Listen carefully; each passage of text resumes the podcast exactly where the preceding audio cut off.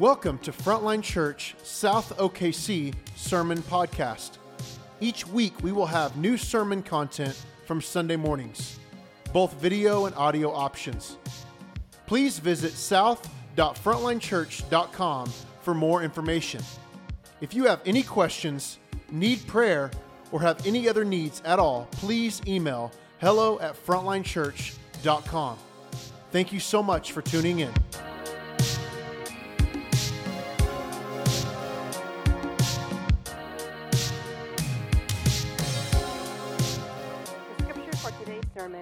From 1 Corinthians 1 1 through 9. The Word of God speaks to us. Paul, called by the will of God to be an apostle of Christ Jesus, and our brother Sosthenes, to the church of God that is in Corinth, to those sanctified in Christ Jesus, called to be saints together with all those who in every place call upon the name of our Lord Jesus Christ, both their Lord and ours. Grace to you and peace from God our Father and the Lord Jesus Christ. I give thanks to my God always for you because of the grace of God that was given you in Christ Jesus, that in every way you were enriched in him in all speech and all knowledge, even as a testimony about Christ was confirmed among you, so that you are not lacking in any gift as you wait for the re- revealing of our Lord Jesus Christ, who will sustain you to the end, guiltless in the day of our Lord Jesus Christ.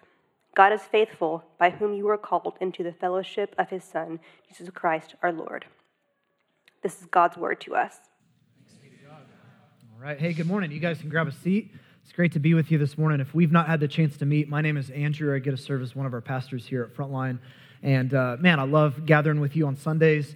Uh, if you're here today and you were dragged along by a friend or a family member, uh, if you're here today and you're not sure where you stand with any of this stuff, if you have real questions about Christianity, about the church, about Jesus, welcome to you. We are really glad that you're here. I, I want to say to you, man, we really do believe that Jesus offers the most compelling, logical, beautiful, real way to live, uh, both now and forever. We actually think that he has good news to offer. Even the things that feel hard or seem confusing or like a turnoff to you, we actually think there's good news there. So we would love for you just to ask good questions while you're with us. Show up on Sundays, gather in our community groups. You do not have to believe what we believe to be a part of this community, but we, we want you to really not check your brain in at the door or check your heart in at the door, your questions in. All of that is stuff that we'd love to love to process with you. So let us buy you coffee. We'd love to get with you throughout the week and talk about that. Thanks for being with us. Hey, I am so excited about today because today we kick off our series in First Corinthians. This is going to be so much fun. This book is wild, it's crazy. Uh, our teaching team has spent a lot of time studying and prepping and getting ready for this. And many times throughout reading this letter, we've looked at each other as uh, other pastors that are preaching in our frontline congregations, and we've thought, why are we doing this again? are you sure there's not a, a, a, better book of the Bible for this moment? Because there's some stuff in here that's really hard, some stuff that's really complicated, some stuff that really is culturally timely but offensive. We're going to get to all of it. So uh, that's that's where we're headed. And I personally love just going book or verse by verse through books of the Bible. It's, it's my favorite and our favorite way to teach as a church. So, a couple of things that I want you to consider as you're jumping in with this over the next few weeks and months. Um, man, the first is read this book. Read First Corinthians. You need to make sure that what we're saying is actually right. And the only way to know if it's right is for you to not just hear me talk on a Sunday, but for you to read and study this letter. Uh, it's 16 chapters long. It'll take you about an hour or maybe a little less if you're a fast reader. And there's a lot of value in just reading all the way through. I really recommend just sitting down on one sitting and read all the way through this letter because otherwise you're going to get fragmented pieces. It's hard to really put it together. So read it. It'll take you about an hour. It's well with your time. Don't just read it once, read it many times throughout the next few weeks and months. Uh, if you're a nerd like me and you prefer commentaries in addition to your regular study, I want to recommend if you only have enough money to buy one, buy this one by Andrew Wilson. He's one of my favorite thinkers and theologians that's alive today. He's from the UK. Uh, he's a pastor of a great church in, in London. And this is a great commentary. It's really accessible. It doesn't take a lot of time to read. He covers a lot of ground in a short amount of time. So it's more of a flyover commentary. Great stuff in this book. If you are like super nerd and want to go deep and spend like $45 on a book that is really, really good, but really dense, I really recommend this one, The First Epistle to the Corinthians by Gordon Fee. Dr. Gordon Fee is one of the few charismatics that is writing like profoundly good doctrine and theology and commentaries. And I love that. Like, we're going to get into the gifts of the Holy Spirit in chapter 12 through 14 sometime next year. But this man is brilliant. He is incredibly intelligent. And his commentary on 1 Corinthians is widely considered not just the best commentary on 1 Corinthians, but one of the best commentaries ever written on any book of the Bible. It's really good. I highly recommend it. It's almost a thousand pages of nerdum, and you're to love it if you're like me. So grab those two books. If you want to, if you want more resources, you can do two things. You can go to our website. We've got a resources page that has some other options there for you to check out. And then there's more. There's like four or five other resources that are not listed here that I could email you if you really want to nerd out and go deep. The reason why I'm saying that is because this is a 10 month series for us. This isn't like we're going to just jump in and be done in a month and a half. Like 10 months long, 40 weeks in this book. So I'm just calling on you as the church of God, study this with me, okay? I'm not like the guy that gets paid to study and then just tell you, like, study with me. We're going to do this together. It's going to be really fun hopefully. Maybe offensive, maybe it'll bother you, maybe you'll leave the church because you're frustrated. All of that's an option, it's all on the table, but at least we're going to give it our best. Sound good? Okay, three of you are so stoked about that. Uh, let me pray for us. If you have a Bible, turn to 1 Corinthians while I'm praying. Jesus, thank you for this letter. Thank you that even though it was written so long ago, it's so profoundly helpful. It's so timely. It's, it's speaking to us today. And would you do that? Would you speak to us today? I, I do not assume that I have anything profound or helpful to say today. Would you speak to us? Would you minister to us? Would you meet with my friends that have questions, that need clarity, that need to meet with you, that need to encounter your grace, encounter your presence? I pray, as I pray every week for this church, would you shape us more and more into the image of Jesus and less and less into the image of our world? We want to be people of the kingdom so help us, meet us in Jesus' name. Amen. It would not be hyperbole or an exaggeration for me to say, and I've, I've been known to give myself to hyperbolic language. It would not be hyperbole for me to say that this letter is not just one of the most important books in the New Testament, but arguably it is one of the most important books in all of the canon of Scripture. When I say canon, I'm talking about Genesis to Revelation, every book that you have in your Bible. This book is literally one of the most important. It's not like the human gallbladder. Do you know what I mean? Like uh, you can get your gallbladder removed and live a normal life and be fine. This is more like a vital organ that if you cut this out, you miss out on a ton of stuff that otherwise we would not have. Let me just give you a few examples that this gives us definitive treatments on that really we wouldn't have in great detail outside of this letter. It talks in great detail about sex, about singleness, about marriage, about divorce, about church discipline, about church leadership. It talks in great detail about the Holy Spirit. In fact, it has the greatest treatment on spiritual gifts in the entire Bible. It has a ton to say about the resurrection of Jesus. One of, well, not even one of, the most profound statement on the resurrection is in this letter. If you took this letter out, there'd be question marks surrounding the resurrection of Jesus. Not whether or not it happened, but what the implications of that event would be for you and I today. It talks a lot about the Lord's Supper, how to do church, what Sunday gatherings would look like. I don't know if we would know anything of what to do when we gather on Sundays if you didn't have this letter. It's incredibly important. And the irony of this letter is that it's dealing with something that was happening 2,000 years ago in another part of the world in a very different culture that's almost entirely unfamiliar to you, to you and me today in the cultural moment that we find ourselves in. And yet, the issues and the questions and the things that Paul is addressing with this church in Corinth are some of the most profoundly struggled with issues of our own day today. 2,000 years later, it's prophetically speaking into your life and into my life and into our culture. How? It's crazy. It's almost like this book was inspired by the Holy Spirit or something, right? This letter is incredible. But as with any book of the Bible, before we can grapple with verse 1 and start working our way through, we have to wrestle with what did this letter mean to them? Because it can't mean something to us that it never meant to them in their context. In other words, we have to recognize that we're not the first recipients of this letter. This letter was written for us, but before it was written for us, it was written to the Corinthians. And it had very specific reasons why it was written to this church and this place. And it says the things that it says to them.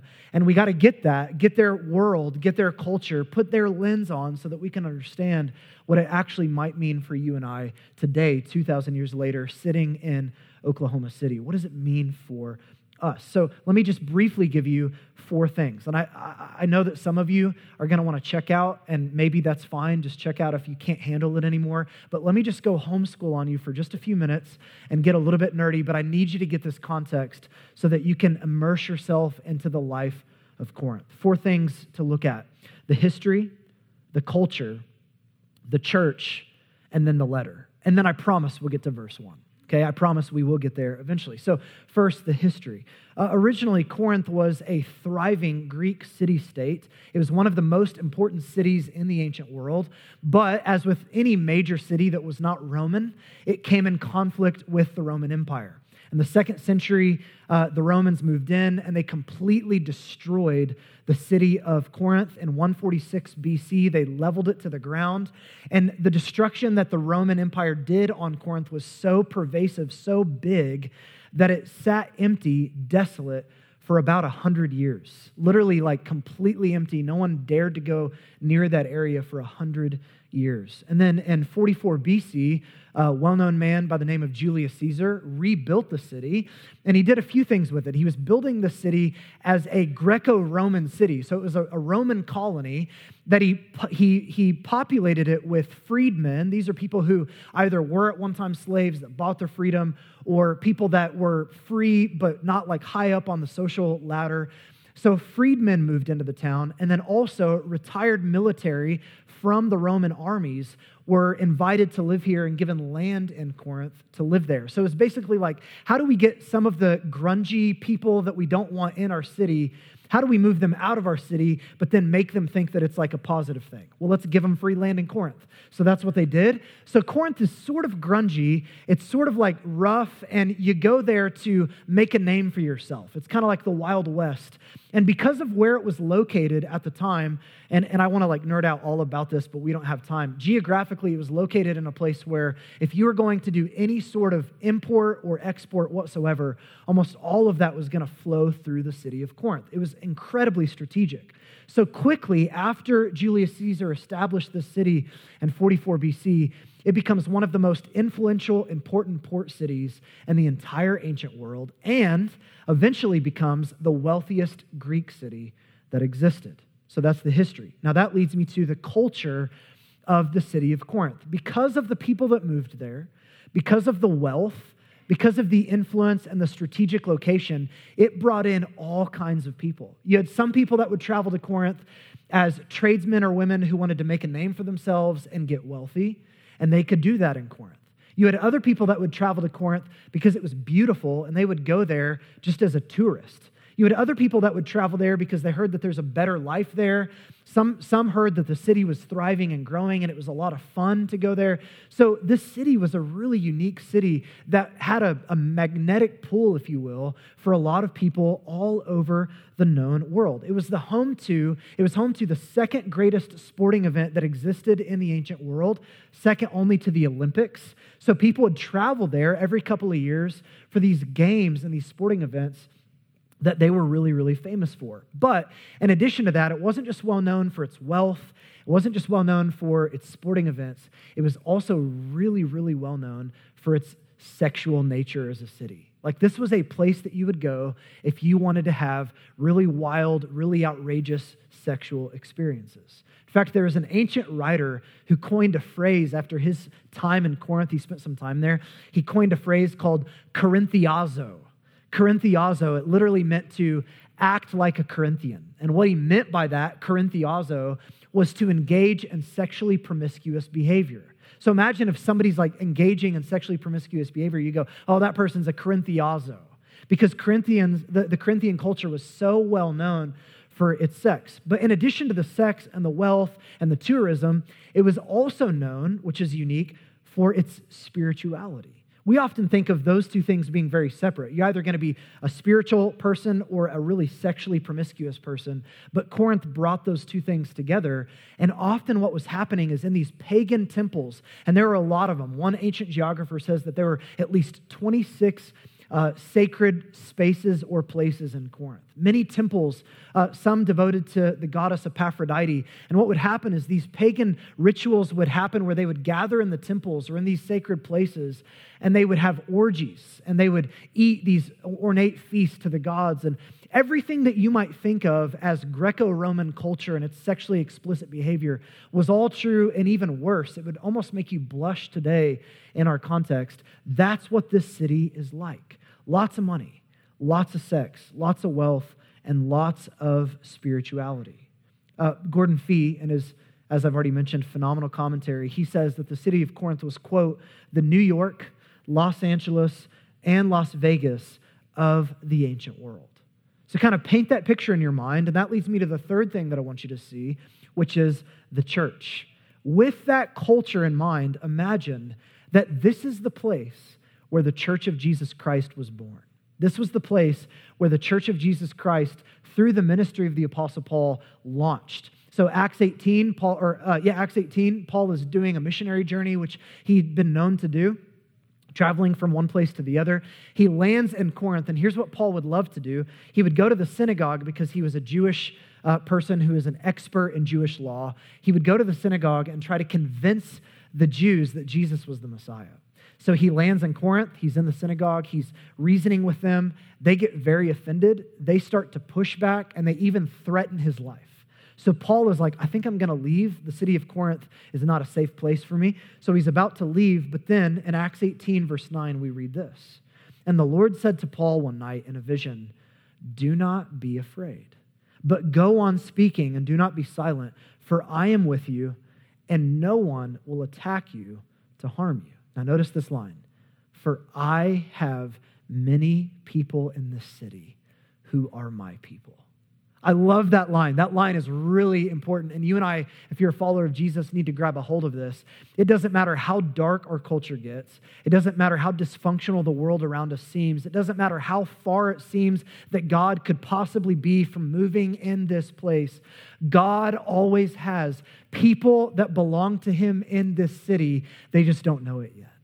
There are people right now that are waking up, that are going about their day, that are going to do their normal American weekend thing, that are currently living lives opposed to Jesus, wanting nothing to do with him. And yet, friends, here's the crazy thing they belong to him. They're on the clock, it's only a matter of time. They just don't know it yet. That God has set his loving sight on them, and he's going to move on their life. This is a powerful verse, and it's why Paul stays in the city. In fact, he stays in the city over a year and a half. We know for, from, from Acts for a fact, he stays at least one year and six months, but probably longer. And then eventually, the church is born. Uh, tons of Gentiles come to know Jesus, even some influential Jews in the city. One man by the name of Sosthenes, we're going to read his name in just a minute. He shows up, and there's all these like people that are coming to know Jesus from Gentile culture and Jewish culture, people that lived in Corinth coming to know Jesus and learning a different way of life. And that leads me to the letter that we have in front of us that we call First Corinthians. Now, First Corinthians was written in the spring of either 54 or 55 AD. So this is a few years after Paul had planted the church. Paul had planted Corinth, and then he'd left Corinth after about a year and six months, maybe longer, and traveled to other cities. Now Paul is in Ephesus, quite a ways away, and he starts to hear rumors about the church in Corinth that are not good. He's hearing concerning news that though they were the Christian church in Corinth, they started to resemble and live just like Corinth and not like Christ. That they'd started to break down the barriers between the world and the church and started to resemble more of the world and less of the church. And so, as Paul is hearing this news, Paul writes them a letter. And it's not the, the letter 1 Corinthians. We, we read in 1 Corinthians chapter 5 that Paul has already written them a letter. So that means that 1 Corinthians is actually what? Second, great job on the math. Second Corinthians. And not that you care, but what we call Second Corinthians is actually Fourth Corinthians. So First and Third Corinthians have been lost to history. We don't know where they were. But Paul writes the first letter to them, and he's basically trying to straighten them out. Hey, guys, you guys are jumping the rails. Let me straighten you out.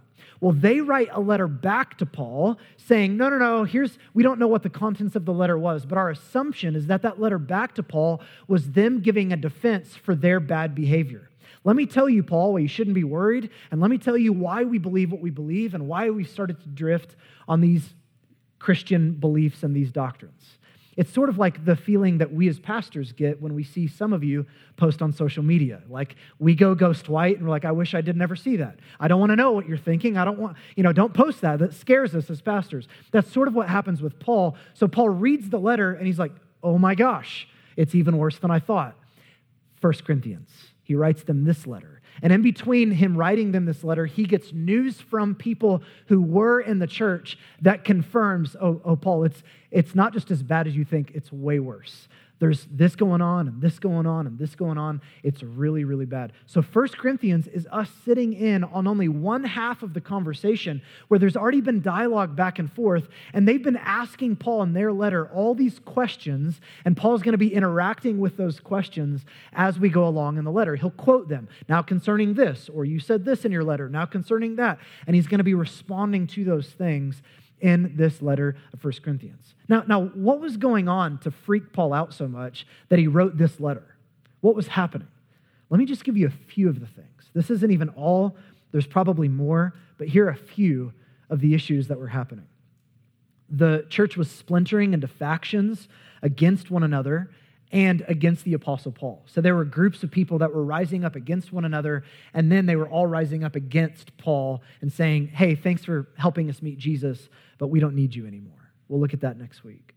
There was boasting in their spiritual superiority. They were really big on wisdom and really big on knowledge, and they were starting to define that as Corinthian culture defined that. So that was a big thing. They were boasting in their wisdom and superiority. They were celebrating a man's sexual relationship with most likely his stepmom. It could have even been his mother in law, we're not sure.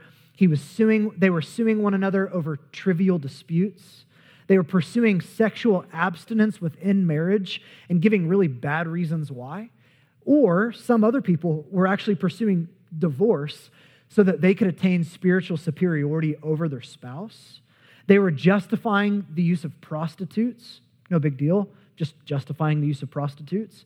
They were feasting at pagan temples and eating the sacrifices that were made there, all, all in the name of grace. They were neglecting the poor members of the church, and get this, getting drunk at the Lord's Supper. Like, imagine how, how unhinged do you have to be to show up on a Sunday? You're like, oh, it's been hours since I've had my last drink. And you're just slamming wine and getting hammered instead of partaking in the broken body and shed blood of Jesus. They are believing that the gift, gift of tongues was most spiritually superior, that if you had that, you were kind of better than everybody else. They had chaotic worship services. Everyone was speaking in tongues without interpretation. Have you ever gone to that church? You went to that church once and you probably left early because it freaks you out. Everyone's praying in tongues, there's no interpretation. You're like, these people are crazy. It's because they are, and you're freaked out and you leave, right? That's what was happening in Corinth. Uh, listen to this everybody was showing up with their own sermon. So imagine if it wasn't like me up here, but like you're like, oh, I prepared one too today, and I prepared one too, and let's all give it together at the same time. No, thank you. That's chaotic. It's already hard enough for one of us to do it. Let's not have 50 of us try. Uh, they, they had their own version of teaching and doctrine, and it was just everything was ridiculous on their Sunday gatherings. Some people in the church were getting baptized on behalf of the dead. It's a weird story why, but they essentially believed that the resurrection wasn't real and that Jesus basically had already ushered in the new heavens and the new earth and the kingdom of God fully. The resurrection wasn't a thing, so we better get ba- we better baptize people who have died. Let's ba- let's baptize ourselves on their behalf. Really weird. And then finally, I've already alluded to this. Many of them were denying that the resurrection of Jesus had already happened or the implications of that on our life. So just to say it plainly, this church is a hot mess. This church is a train wreck. Like, I know that all churches are messy. I know that there's no perfect church, but can we just agree, like, this is a different caliber of dysfunction right here. This is Jerry Springer Church. This is like the church gone wild, something has happened, this is really, really bad. And at the core of what was happening is that they had adopted the ways of Corinth and neglected the way, the way of Christ. Gordon Fee again, he says, although they, they were the Christian church in Corinth, an inordinate amount of Corinth was yet in them, emerging in a number of attitudes and behaviors that required radical surgery without killing the patient. That is what this letter attempts to do. So, with all of that background, with all of that insight, with all of that culture, let's now step in chapter 1, verse 1.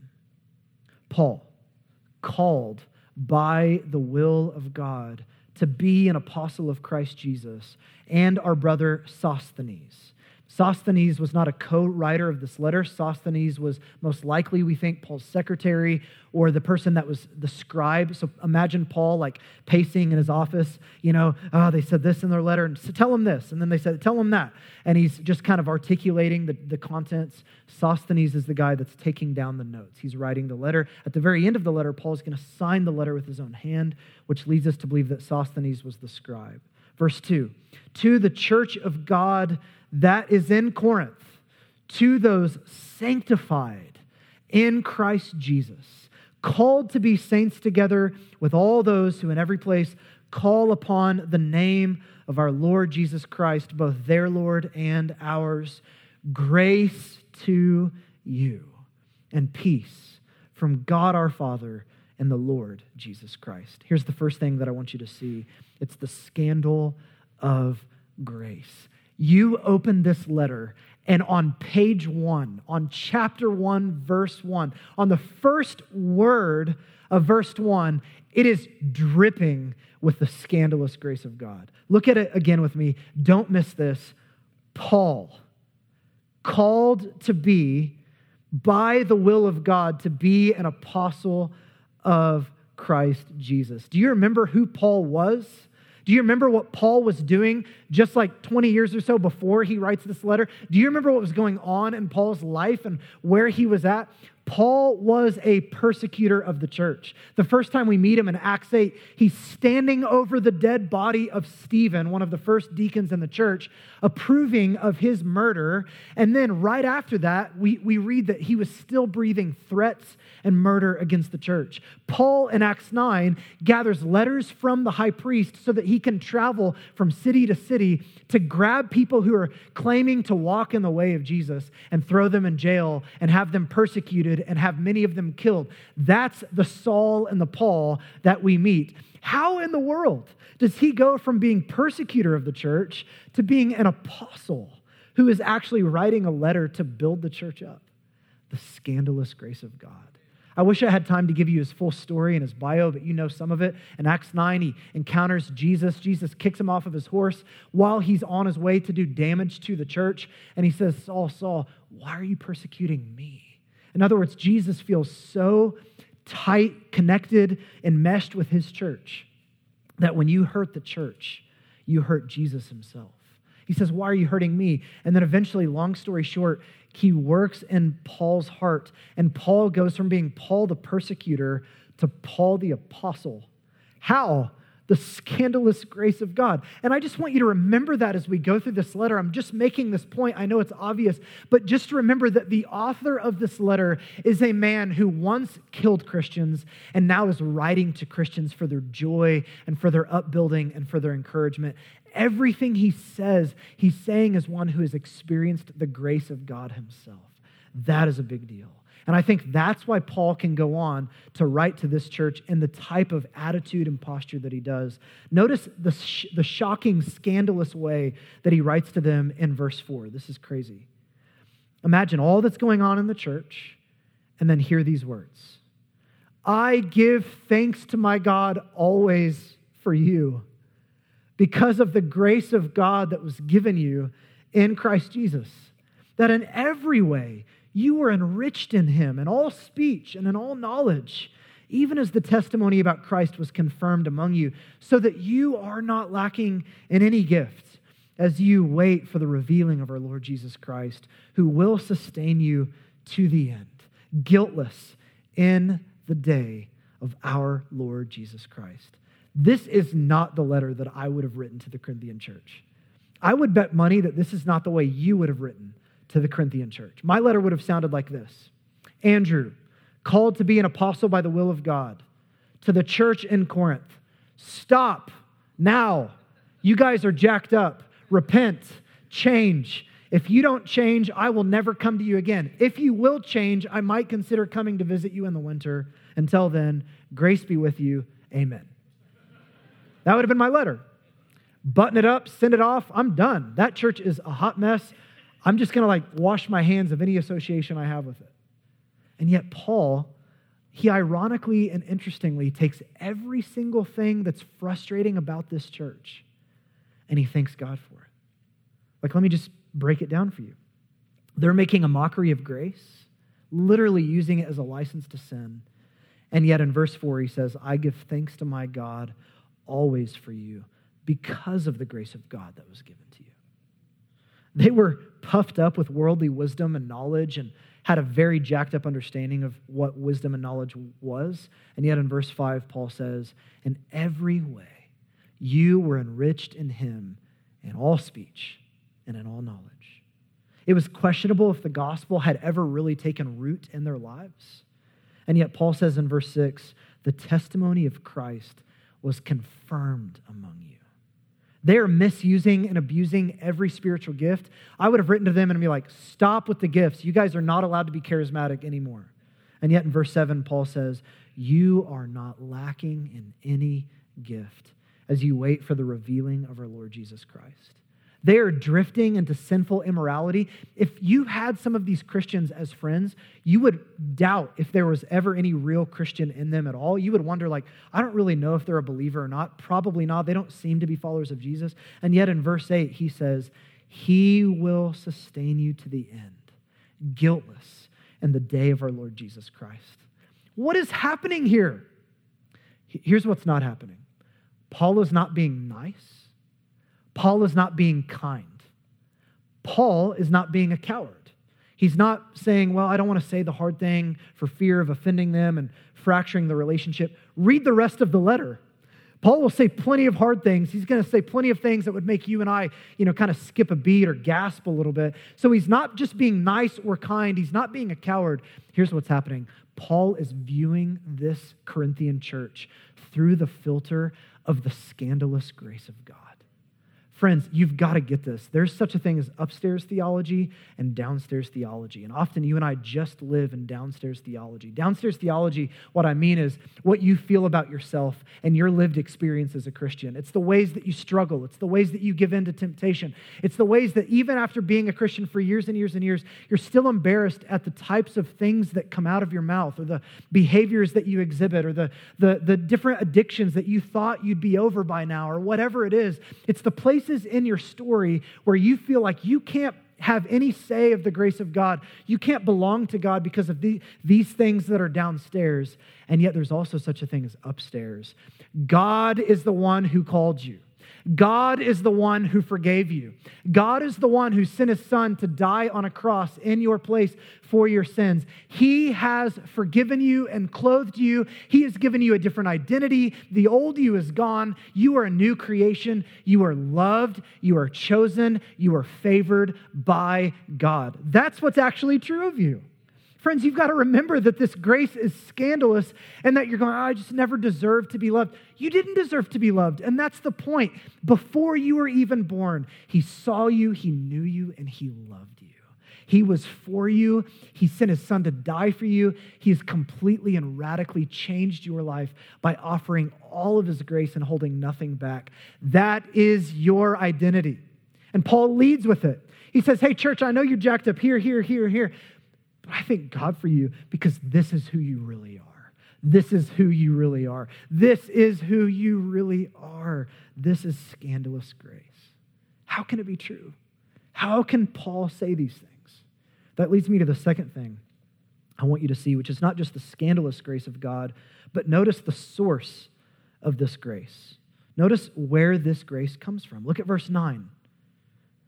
God is faithful by whom you were called into the fellowship of his Son, Jesus Christ our Lord.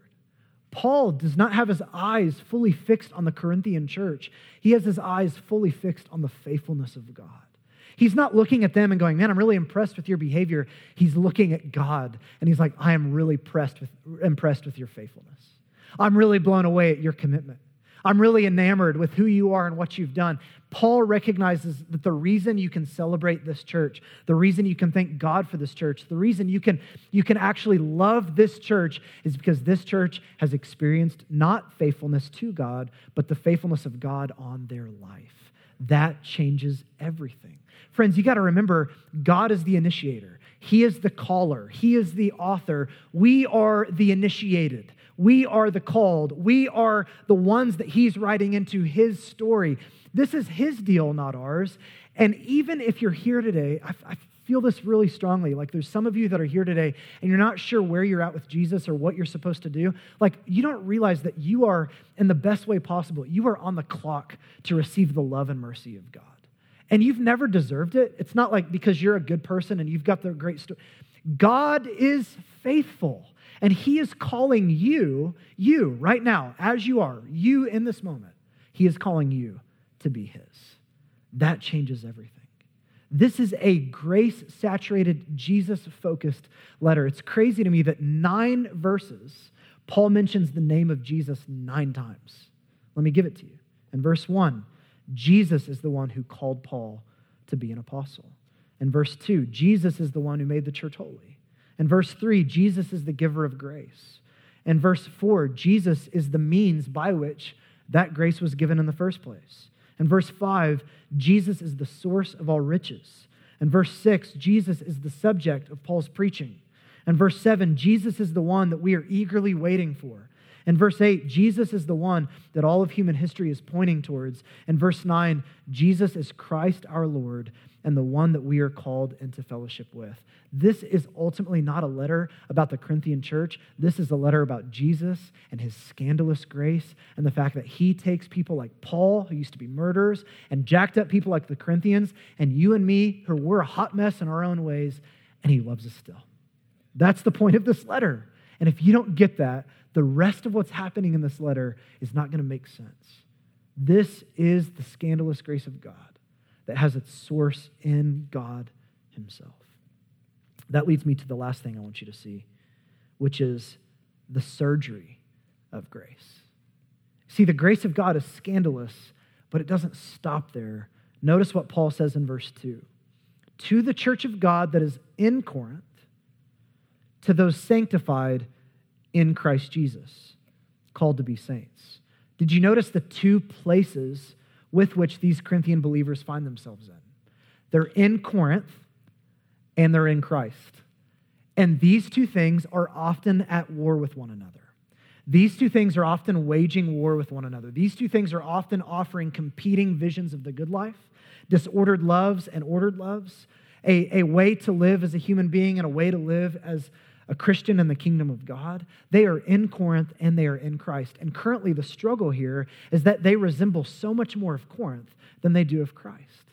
And this is how you and I are also living that we are in Oklahoma and we're in Christ. We're in American culture but we're in Christ. We live in our cultural moment, but we're also ultimately at home in Christ Himself. And those two things are often at war with one another. There's often a tension that we feel where we take on more of the identity, the loves, the vision of the good life that our culture offers us in this world, rather than the culture of what Christ is offering us in the kingdom of God. And then Paul goes on to say something that you've got to understand if you're going to navigate your Christian journey between now and either your death or Jesus coming back. You've got to understand this. 1 Corinthians verse 2, chapter 1 verse 2, he says, "To those sanctified in Christ Jesus, called to be what? Called to be saints. Sanctified, called to be saints." I love the way that the NIV puts it. The NIV says, "To those sanctified in Christ Jesus, and notice, called to be his holy people. The word sanctified means to be set apart. And here's the whole idea that if you are a follower of Jesus, you really truly are set apart by God. You really truly, like you have been sanctified. It has happened. He has rescued you out of darkness and He has set you apart. Now be set apart. Now live holy lives. You really are this Now live this way. And this is so much of the New Testament, but it shows up over and over in this letter that Paul is going to look at these Corinthians and he's going to say, Here's what's true of you. Here's what's true of you. Now act the way that you are. Live the way that you are. Here's who you are. Now live the way that you are. He says it this way to him at one point in 1 Corinthians 5, verse 7. He says, Cleanse out the old leaven that you may be a new lump as you really are unleavened. Do you see his logic there? He's not saying stop it. Like, even when it comes to basic things like sleeping with prostitutes, Paul's not like, hey, good idea, you should maybe just stop doing that. Just consider not sleeping with prostitutes for a little bit. He doesn't even do that. He says, here's who you are, so act the way you are constantly. In fact, in chapter one, he's going to give a treatment of the cross of Jesus. And in chapter 15, near the very end, he's going to give us a treatment of the resurrection of Jesus. And in between chapter 1 on the cross and chapter 15 on the resurrection, every single ethical command that Paul is going to give the church fits within this gospel framework. Here's who you are. Now become who you are. This is the Christian journey, and it's going to help you and I so much. So, where do we go from here? Well, I want to close by just briefly giving you a few things that this letter is going to offer us. This letter is going to offer us a lot over the next few weeks and months, 40 weeks in total. But let me just today give you a couple of things that I think this letter is going to offer us as we journey our way through.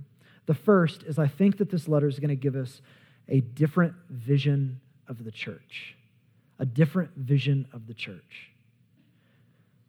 One of the current trends among otherwise mature Christians that's becoming increasingly popular is to, as a Christian, talk about the church as if you're separate from the church and in a really hyper negative way.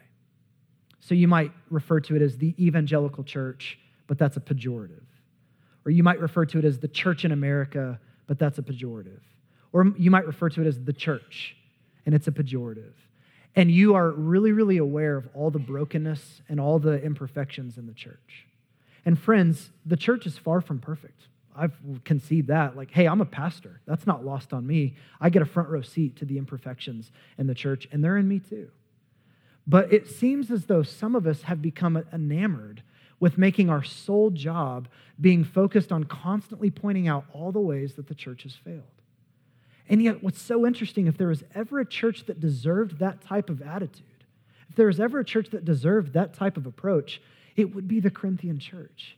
And yet, Paul doesn't treat him that way. He doesn't take jabs at the church. Instead, he opens up his letter with here's who you are. Here's the grace of God at work on you. I love that Paul doesn't start a podcast called The Rise and Fall of the Corinthian Church.